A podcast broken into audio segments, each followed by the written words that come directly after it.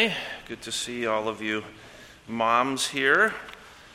I have two sermons before uh, we go away for our time of sabbatical. And so, uh, not having time, one of my kids was like, Is it time for Second Corinthians? Uh, not yet, so uh, we, can't, we can't do much in two sermons. So, I want you to turn to Luke chapter 16, if you would.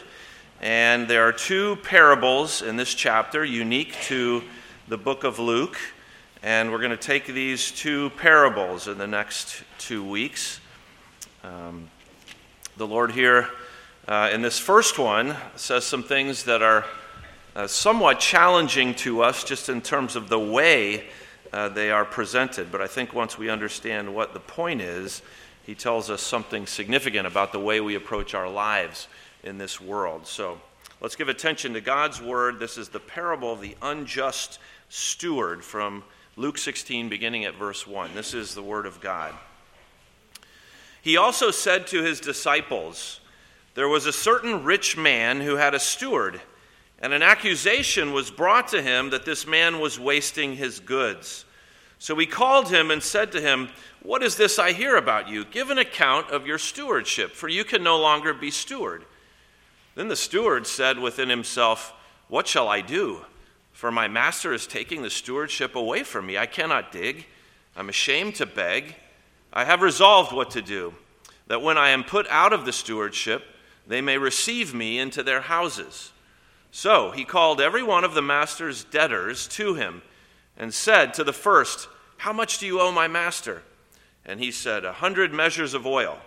So he said to him, Take your bill and sit down quickly and write fifty. And he said to another, And how much do you owe? So he said, A hundred measures of wheat. And he said to him, Take your bill and write eighty. So the master commended the unjust steward because he had dealt shrewdly. For the sons of this world are more shrewd in their generation than the sons of light. And I say to you, make friends for yourselves by unrighteous mammon that when you fail, and probably a better translation there is when it fails, they may receive you into an everlasting home. He who is faithful in what is least is faithful also in much, and he who is unjust in what is least is unjust also in much. Therefore, if you have not been faithful in the unrighteous mammon, who will commit to your trust the true riches? And if you have not been faithful in what is another man's, who will give you what is your own? No servant can serve two masters, for either he will hate the one and love the other, or else he will be loyal to the one and despise the other. You cannot serve God and mammon. And there will end the reading of God's word. May God bless his word to his people as we consider it together this morning. With inflation at 40 year highs and the stock market going up and down uh, wildly in the last several days, it's difficult to know how best to invest for the future. Uh, should, should you buy precious metals? Should you, should you buy Bitcoin? Uh, should you be buying real estate? Should you be burying it in a hole in the ground? What should you do? Uh, it's easy to be paralyzed a bit by uncertainty. If we just knew exactly what was going to happen, then we would be more confident in what we should do.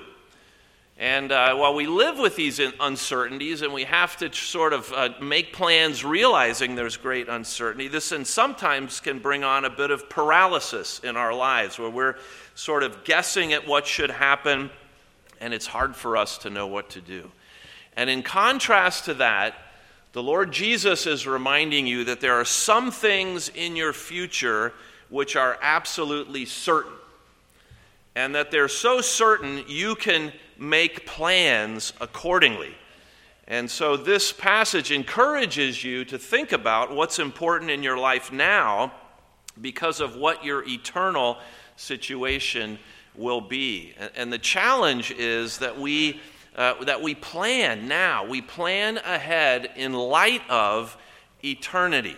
And so, as we look at this passage, even though the Lord Jesus uses here kind of a shady character to teach that lesson, we want to see that the lesson is that Jesus calls you and also enables you to use the resources that you have been given in this life to invest for eternity. And that's the call that's on you, all of you, uh, to invest for eternity. And children, if you'd like to draw a picture this morning, uh, please draw a picture of this steward that we're going to talk about and listen for what he does and what we are to learn for that. I've very much been appreciating your pictures. It was great last week you drew a picture of a battle. And since some of you young boys draw a picture of a battle every single week, no matter what I tell you to do, this, this really worked out well, and I appreciate that very much. Well, there's an outline in the bulletin if you'd like to follow along. You'll see the first thing we want to notice there is that Jesus here tells a difficult parable to challenge the way you think about your present life. This parable, uh, as I said before, is only found here in the book of Luke, and it's caused no little amount of confusion. One commentator lists 16 different interpretations of the parable offered up by different scholars. Another commentator calls this the most puzzling of all of Jesus' parables. And what is it that makes it puzzling? Because the story itself isn't all that complicated, it's fairly easy to understand. The problem is that Jesus here seems to be commending a man who is dishonest as someone that we should be imitating in some way. And I suppose this would be like if I had the children come up for a children's message and I told them all about Elizabeth Holmes and the company Theranos that she founded uh, which turns out to be a total fraud, and she's now indicted or charged, I guess, uh, has been found guilty of fraud. But if I held her up as an example for the children and told them all about this woman who made all this money temporarily, and uh, that they should really imitate her. And I'm sure some of you parents would be coming to me after the sermon and our service and saying, What, what are you doing? Well, Jesus is doing something kind of like this in this parable. The parable's about a steward of the estate of a wealthy landowner. You might think of the story of Joseph in the book of Genesis. And Joseph found his way into Potiphar's house, and he was sort of a manager of Potiphar's affairs. In fact, the book of Genesis tells us that Potiphar left all that he had in Joseph's hand. That Joseph basically was controlling all of his property. And so this is kind of a similar situation, although in this case, the steward is not trustworthy like Joseph was he's very untrustworthy. It tells us in verse 1 um, that this certain rich man had a steward, and an accusation was brought to him that this man was wasting his goods. And that could be translated squandering his goods, his resource. So we don't know exactly what he was doing, but the steward was not doing a good job with the property owner's uh, possessions. And so the master calls him in to give him his pink slip. He's going to fire him. And uh, now the steward faces a crisis. And in verse 3, he says, What can I do? He, he can't dig. Perhaps he's an older man and his health doesn't allow that. And he doesn't want to become a beggar. So, what is he going to do? In verses 4 to 7, uh, this tells us what he does. He calls in the, uh, the people that owe money to his master and he changes their bills so that they're lower, significantly lower. And by doing this, he is ingratiating himself to these people that owe his master money. He's, he's in a sense, building his own golden parachute for his upcoming, it's not a retirement, he's going to be fired. Now, uh, that's all pretty straightforward, but then it gets kind of complicated for us because verse 8 tells us that the master commends the unjust steward. And in fact, that word commend could be translated, he praises him. He, he says, Good job. Uh, you, you, you, did well. And uh, this is strange because we would expect the owner to, to beat him or to do something, right, to try to get his lost property or money back from this servant. Uh, but then to make it even more confusing, Jesus says in verse 9, And I say to you, make friends for yourself by unrighteous mammon. So it appears that Jesus is actually trying to encourage something along the lines of what this man has done. And this is a great point at which you should remember in interpreting these parables, which are stories that Jesus tells to try to teach. It's dangerous to try to push every detail of the parable. Uh, quoting from John Calvin here and these um, Cross references are in your bulletin as well. And he says, Here it is obvious that if we were to attempt to find a meaning for every minute circumstance, we would act absurdly. Right? And we would be acting absurdly if we said the take home message is you do whatever it takes. It doesn't matter. You lie, you cheat, you steal. That's obviously not what Jesus is commending here. In fact, he's, he doesn't commend this, this servant for theft or for bribery or for dishonesty. In fact, the only person that commends the steward directly is the uh, landowner in the, in the parable, not Jesus himself. But, but the, the, the, the steward is commended for shrewdness, uh, resourcefulness, uh, for, and actually that word could be translated wisdom or prudence. And so we need to understand what is this challenge that we're being given through this uh, unscrupulous steward. Matthew Henry, in speaking about the parable, says the wisdom of worldly people in the concerns of this world is to be imitated by us in the concerns of our souls. It is their principle to improve their opportunities to do that first, which is most needful in summer and harvest to lay up for winter, to take a good bargain when it is offered to them, to trust the faithful and not the false. Oh, that we were thus wise in our spiritual affairs.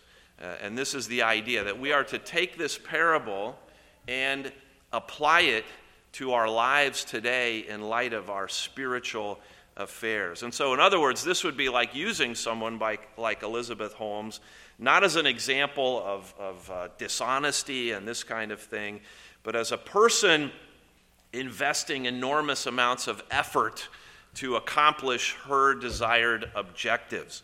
Uh, this is what the Christian is to be like in terms of looking to our eternal home and our eternal objective. So Jesus tells this parable, it's a challenging parable to challenge the way we think about our present lives. And what do we learn as we start to look at this in a little more detail? Well, the, the first thing we learn, and this is the second point in your outline, is that each one of us has been given a stewardship.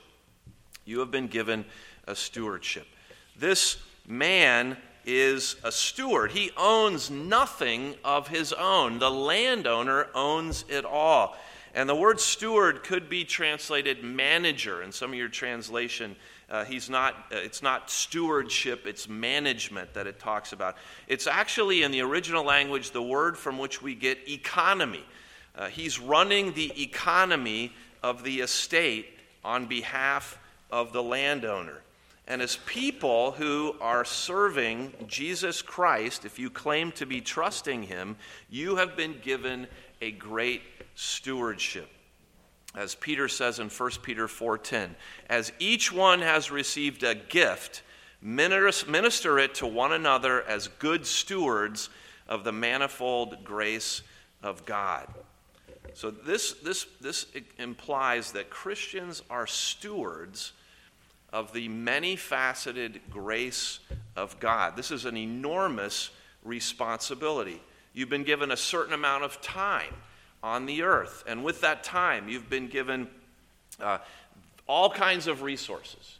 Uh, your talent, your, your mind, your physical body, the relationships you have, the skills that you have, the knowledge that you have, the opportunities, the contacts. You have a unique stewardship from God.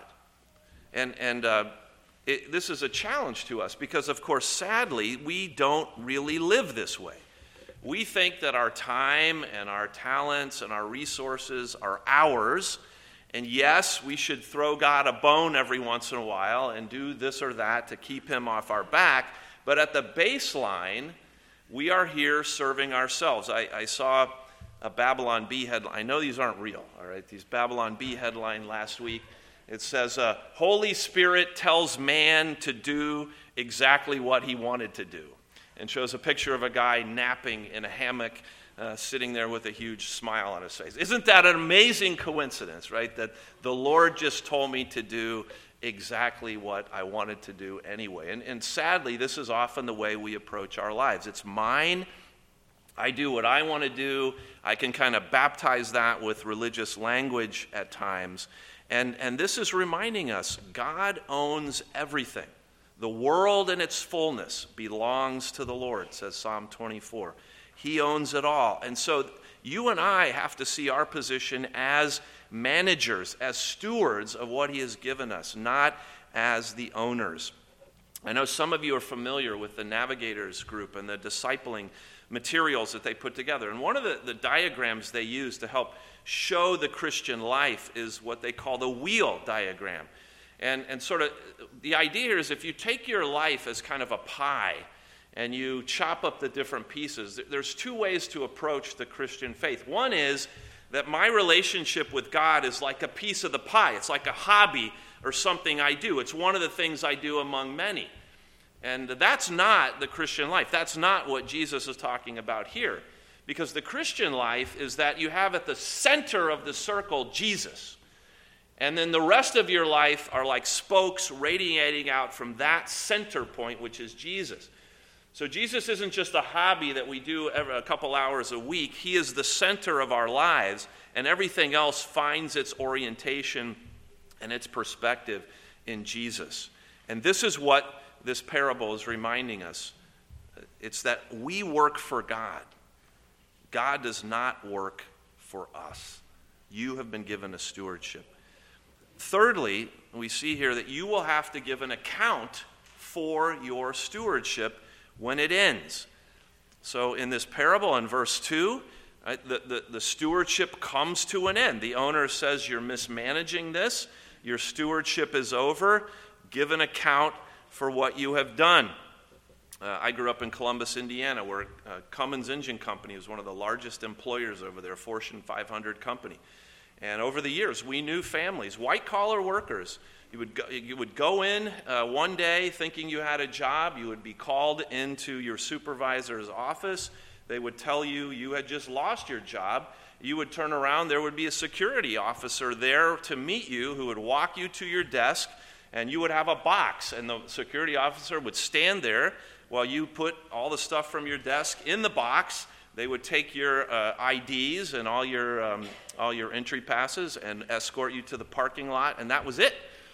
And you might have worked there for a long time, and that was a very unceremonious way to live. And in a sense, uh, the, the landowner here is much more gracious than that. He, he tells the steward, Yeah, you've lost your job, uh, but uh, you have some time to sort of put your affairs in order and give an accounting for what you have done. And uh, so the steward uh, decides that, uh, okay, now he's got to do something.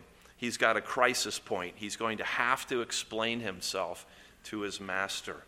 And my friends, the Bible tells you yes, you've been given a stewardship, but every one of you, there will be a day when you will have to give an accounting for the stewardship that you have had. Hebrews 9:27 as and it is appointed for men to die once but after this, the judgment. And whether it's when we die or whether it's when Jesus comes again, our stewardship, at least in this world, is going to end, and we will have to give an accounting. And this is true for believers as well. Uh, I put in your outline 1 Corinthians 3, verses 12 and following. Uh, this gets at this idea. Now, if anyone builds on this foundation, that is the foundation of Christ, with gold, silver, precious stones, wood, hay, straw, each one's work will become clear, for the day will declare it, because it will be revealed by fire, and the fire will test each one's work of what sort it is. If anyone's work which he has built on endures, he will receive a reward. If anyone's work is burned, he will suffer loss, but he himself will be saved, yet so as through fire. Very sobering that the work that we're doing, the, the foundation is Christ, but as we build on that foundation, what we're doing in life, it's either, as it's described here, wood, st- uh, hay, stubble, or it's precious things like gold and silver. We've heard a lot recently about the devaluation of the dollar uh, that's happening uh, as inflation soars. And it's a good time to remind ourselves that every dollar you have at one point in your life will be worth zero. That, that's, the, that's the ultimate end. There's not any amount of money that is going to be able to help you uh, when you get to the end of your life. So, the, the issue here, and the parable points to the urgency of being prepared to give an accounting for our stewardship. Now, recognize the steward here is in a crisis situation. Uh, he, he probably is an older man who's been working as an administrator. He's not able to do manual labor, which is why he says uh, in verse 3 I cannot dig and I don't want to beg. These are two possibilities. He's not going to be able to survive. And realize no one is going to give him a job because he's not going to have a reference from his employer. And so he asks a question that we should be asking, which is, What shall I do? What shall I do in this crisis situation? And this is a question that we need to challenge ourselves with. Am I preparing for my eternal state, my meeting with the Lord that will happen? Will I be ready at that point? And it's very easy to convince ourselves that it's not urgent. That, that is a question that we can put off indefinitely. But Jesus is here reminding you it is urgent. It is urgent that we have a plan for how we will deal with our eternal status. You have to give an account for your stewardship when it ends. So, fourthly, then, you are therefore to use your resources in the present life to invest in eternity. This is the idea. So the steward considers what he should do, and so he comes up with this plan, uh, which we read about. He's going to meet with the, the, the, people that are debtors to his master, and he's going to change their bills. And there's some debate over how this scheme actually works. You see, that Jewish people were not supposed to charge uh, heavy interest rates when they. Uh, when they loaned money. And so, whether uh, they have loaned money or they've, they've, they've taken these goods without paying for them, one of the ways you could get around charging interest was just to raise the price or raise the, the, the number of things you owed for. So it's not clear whether uh, here he's lowering the interest or the principal or both. It really doesn't matter, though, for understanding the, the idea, which it, is that the steward is taking his master's resources and using them for his own benefit. And it's important to know here in the story that these are significant amounts. So it mentions, as he calls these debtors together, 100 measures. In the original language, it's 100 baths of oil. So this would be something like 900 gallons of olive oil, uh, the, the yield of 150 trees. It's a huge amount. Or a 100 measures of wheat. This is, uh, they think, a thousand bushels. This would have been uh, the yield from a hundred acres of wheat. And he cuts the one bill in half, the other bill he cuts down 20%. And he's doing this for all, all of the debtors to his master. So it's an enormous sum. And, and what's going to happen here, of course, is that these people who he's just saved enormous amounts of money are going to owe him big time when he loses his job. And so now he can go to them and say, Hey, I did a favor for you. Now I need a favor. And he's going to be taken care of after he loses his job. And uh, in verse 8, again, it's surprising to us because the master commends the unjust steward because he had dealt shrewdly. And some commentators think that by changing the bills, right, there's no record of what they really owe. He's also created enormous goodwill for the master and the community. Uh, the, the landowner doesn't, uh, you know, they don't know that the steward is out there acting as a rogue agent at this point. And so the master is really over a barrel at this point. He's not going to be able to, to go back and change these back. He's not going to be able to undo what the steward has done. And in effect, he's saying to the steward, You put one over on me. Yeah, you, you put one, you really put one over on me. And he gives him credit for being uh, uh, wise in the sense of the world of um, being resourceful and being able to provide for himself. And then Jesus then comments on this, and he says, um, For the sons of this world are more shrewd in their generation than are the sons of light. And what he's saying is the people of the world are better at using their system than the people of God are at using their system and their resources. Again, quoting from Matthew Henry on this. Matthew Henry says, The children of light are commonly outdone by the children of this world. Not that the children of this world are truly wise in an ultimate sense, it's only in their generation, but in that they are wiser than the children of light in theirs. For though we are told that we must shortly be turned out of our stewardship, yet we do not provide as we were to be here always, and as if there were not another life after this one, and are not so solicitous as this steward was to provide for hereafter. And uh, this, is, this is the indictment. That we're not conscious, we're not resourceful, we're not laboring for eternity like the worldly people are for their worldly lives. Jesus puts this positively in verse 9 I say to you, make friends for yourself by unrighteous mammon, and when it fails, they may receive you into an everlasting home. And I think what Jesus is doing here, that wouldn't be one I'd, I'd, I'd sort of make a, a, pull quote and put on, a, you know, have somebody embroider and put on the wall, right? That's not, that, that's easy to misinterpret there. Um, but I think Jesus is using the language of the parable to say that we are to use the resources we have in this world for the greatest possible spiritual good. Or as commentator Klyne uh, Snodgrass says, put yourself in a good position through your use of money, which so easily leads you astray, so that when this age is over, God will receive you into his eternal dwelling. Now, there's a warning here. In verse 13, he, he says, You cannot serve God and mammon. So the idea is not that we make uh, wealth or our possessions or our achievements our, God and we worship those things. That's not what he's saying. He's saying these things are things that can be used for spiritual good and for the work of the kingdom. And this is kind of what he's getting at in verses 10 through 12, saying, in a sense, that the, the way you use the resources you have in this world is a barometer of your heart that shows what's really important to you and what you are giving yourself to. And this is clear from other parts of the Bible as well.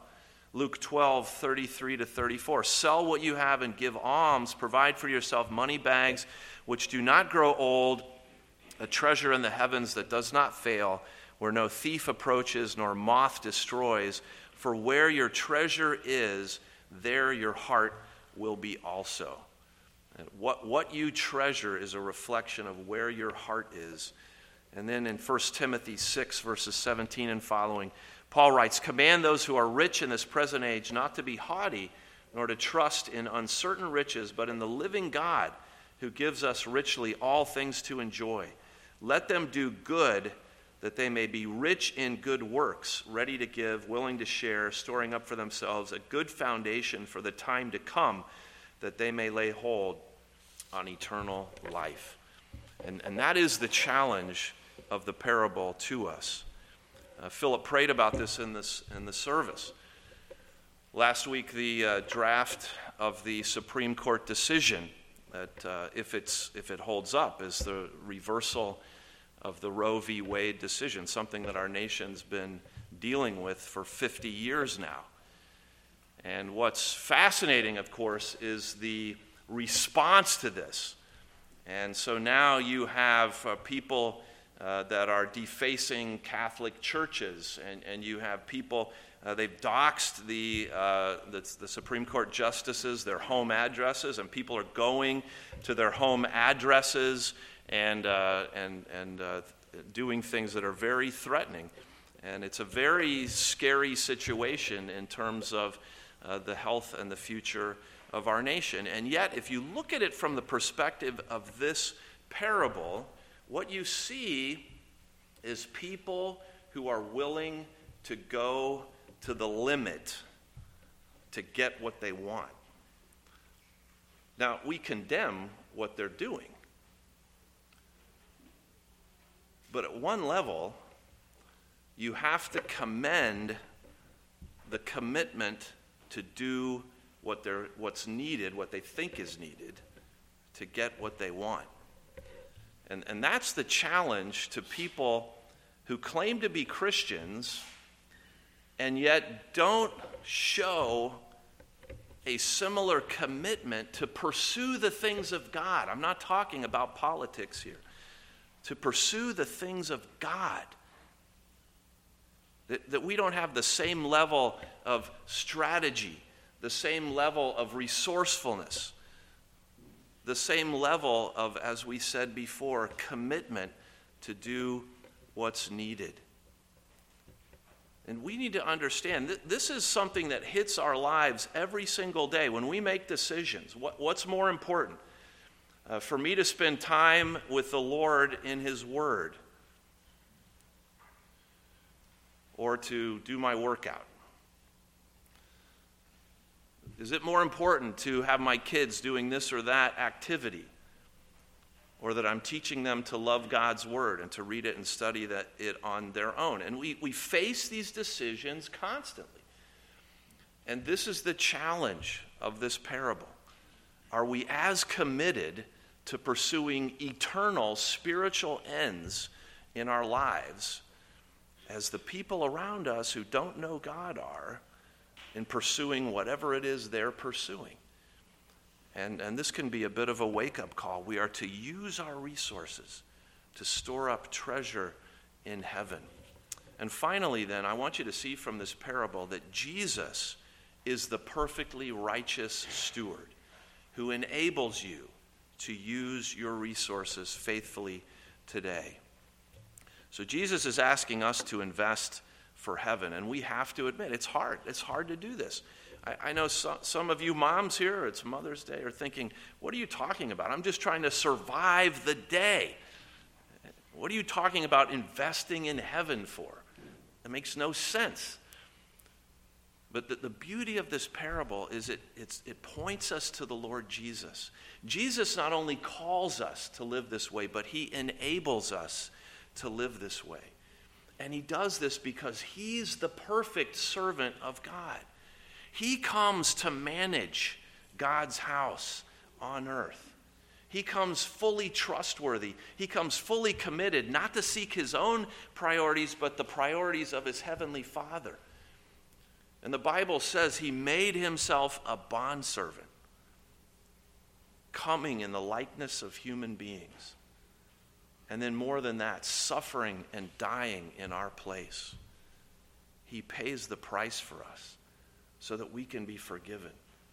And he's faithfully served so that people like us who are not inclined to have our eye on the ball looking toward eternity, we can be given the grace that we need to start to learn to live that way. This is why the Bible says the Son of Man did not come to be served, but to serve and to give his life as a ransom for many. He was the perfect servant in your place a couple of weeks ago, I had this wonderful and totally unexpected experience. One of my former students, who's been gone since uh, maybe 2009, was back in town.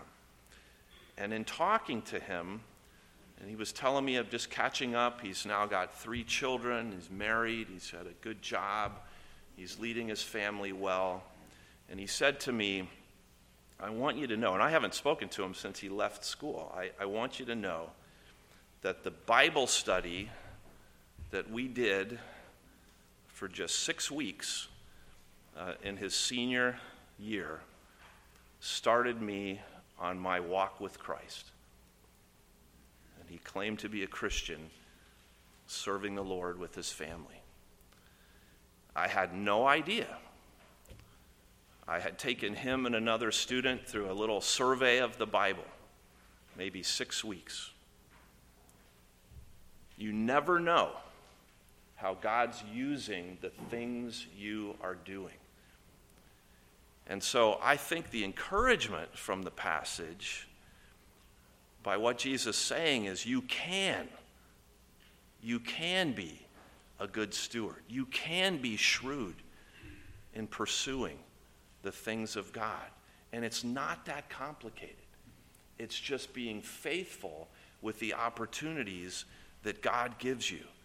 And thank God we're in a church community where people are doing this kind of thing all the time, and they're inviting you to come along with them. whether it's ministering to international students through the ESL program, or these midweek Bible studies, or one on one mentoring, or teaching children, or joining together for prayer, supporting mission work. There's all these things that you can be invited, that you are invited to participate in. And the encouraging thing is because Jesus Christ was that faithful servant, you and I as we trust in Him, can also be faithful to take the resources, the opportunities that God gives each one of us, and those are unique for every person, and use those for God's glory, that we would be preparing for eternity, so that when we give an account for our stewardship, it would be with great joy. This is what has been done in Christ, not in our own strength, but in Christ. You have a stewardship. You're going to have to give an account for it. Jesus says that in Him you may be able to give a good account. Trust Him. He enables you to use your resources for His glory. Let's pray and we'll give Him thanks.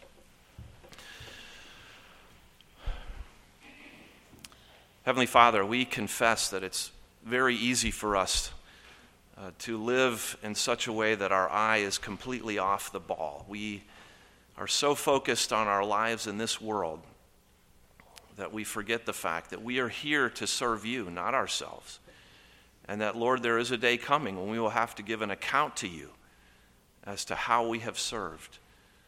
And Lord, we know that not one of us could stand before you and tell you that we have used our time and our talents and our money and our opportunities and our contacts and all of it faithfully. We, we cannot do that.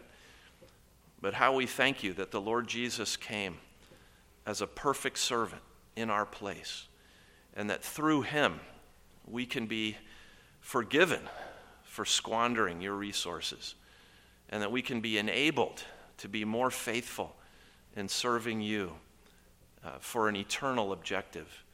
I pray you would help us in this, Lord. You know our hearts. You know some of us uh, aren't in fellowship with you at all. We need to submit our wills to you, to confess our sin, and to receive Christ as our Savior. And uh, some of us have done that, and yet we're, we're not living functionally like that is true. How we pray that you would work in our lives, send your Spirit to stir up our hearts and to help us to be thankful for all the wonderful opportunities you give us. And then, Lord, that you would give us the grace we need to use the resources that you provide for us in a way that is productive and glorifies our Savior. We thank you for the Lord Jesus. We pray these things in his name. Amen. Now we will sing back to the Lord our praise from Psalm 37, selection D.